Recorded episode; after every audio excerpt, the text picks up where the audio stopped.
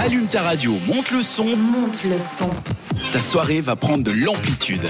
8 mars, c'est la date d'aujourd'hui. Et pourquoi cette date est restée euh, dans les mémoires? C'est ce que je vais essayer de vous apprendre ce soir.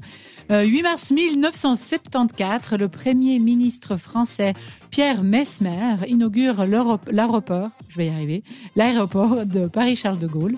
C'est la deuxième plus importante plateforme euh, donc aéroport hein, d'Europe, après seulement Londres, donc c'est quand même assez grand, et mhm. quand même la neuvième, donc le neuvième aéroport au niveau mondial.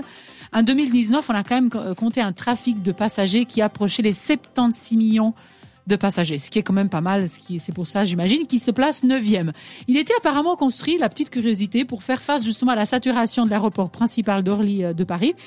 Et il porte le nom de Charles de Gaulle parce que bah, Charles de Gaulle était le président de la République quand la création de l'aéroport euh, a été a commencé. 1977, toujours 8 mars, les Nations Unies euh, officialisent la fameuse Journée internationale des femmes dont on parle depuis le début de l'émission.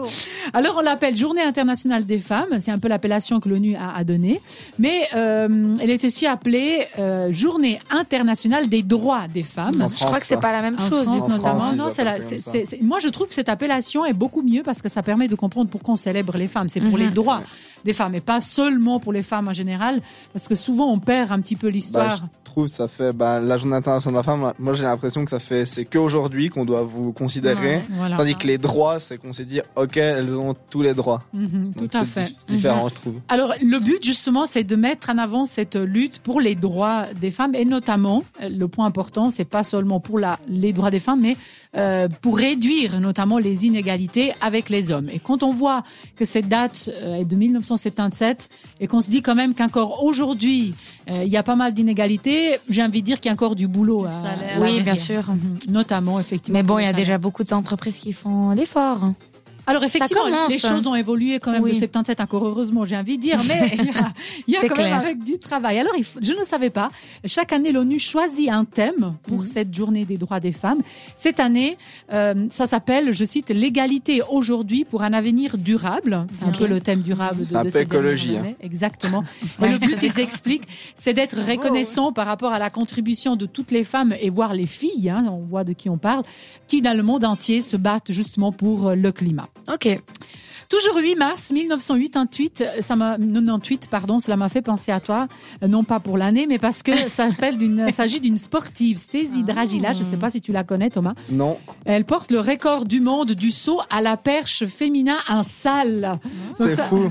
On, sait, on est sur la même longueur d'onde. vu, tu voulais parler de ça On en parle après. Ah, mais pas d'elle. Mais, euh...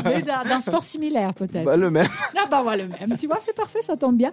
On va dire qu'on l'a fait exprès. Vous étiez connecté. C'est ça. Elle est née en 25 mars 71 en Californie. Elle été d'ailleurs la première championne du monde à Séville en 1999 et olympique à Sydney en 2000 de cette discipline. Et on va clôturer à musique parce que le 8 mars 2000, euh, le chanteur gallois Tom Jones, je ne sais pas si vous vous souvenez, qui est une star de variété britannique avec la musique, tu vas voir de quoi on parle, s'offre cette année-là un comeback, parce qu'il a aussi un certain âge, avec un tube euh, justement musical qui s'appelle Sex Bomb. Tu connais, tu connais quand même Sex Bomb? Ça me dit quelque chose, mais j'ai du mal. Sex Bomb, Sex Ah ouais, j'étais sûre que c'était ah, voilà, tu vois. Je chante tellement bien. Oui, bah, bravo.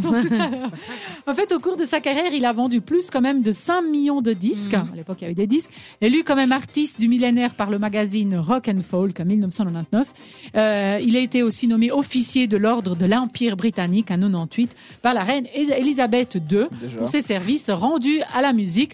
Il faut dire que ce single a rencontré effectivement un énorme succès et en France comme en Suisse atteint euh, la première place des, de, tous les hits. Donc j'ai envie de vous dire que euh, on va se l'écouter comme ça pour ceux qui sont autour de la table et qui ne le connaissent pas, ils vont euh, le redécouvrir.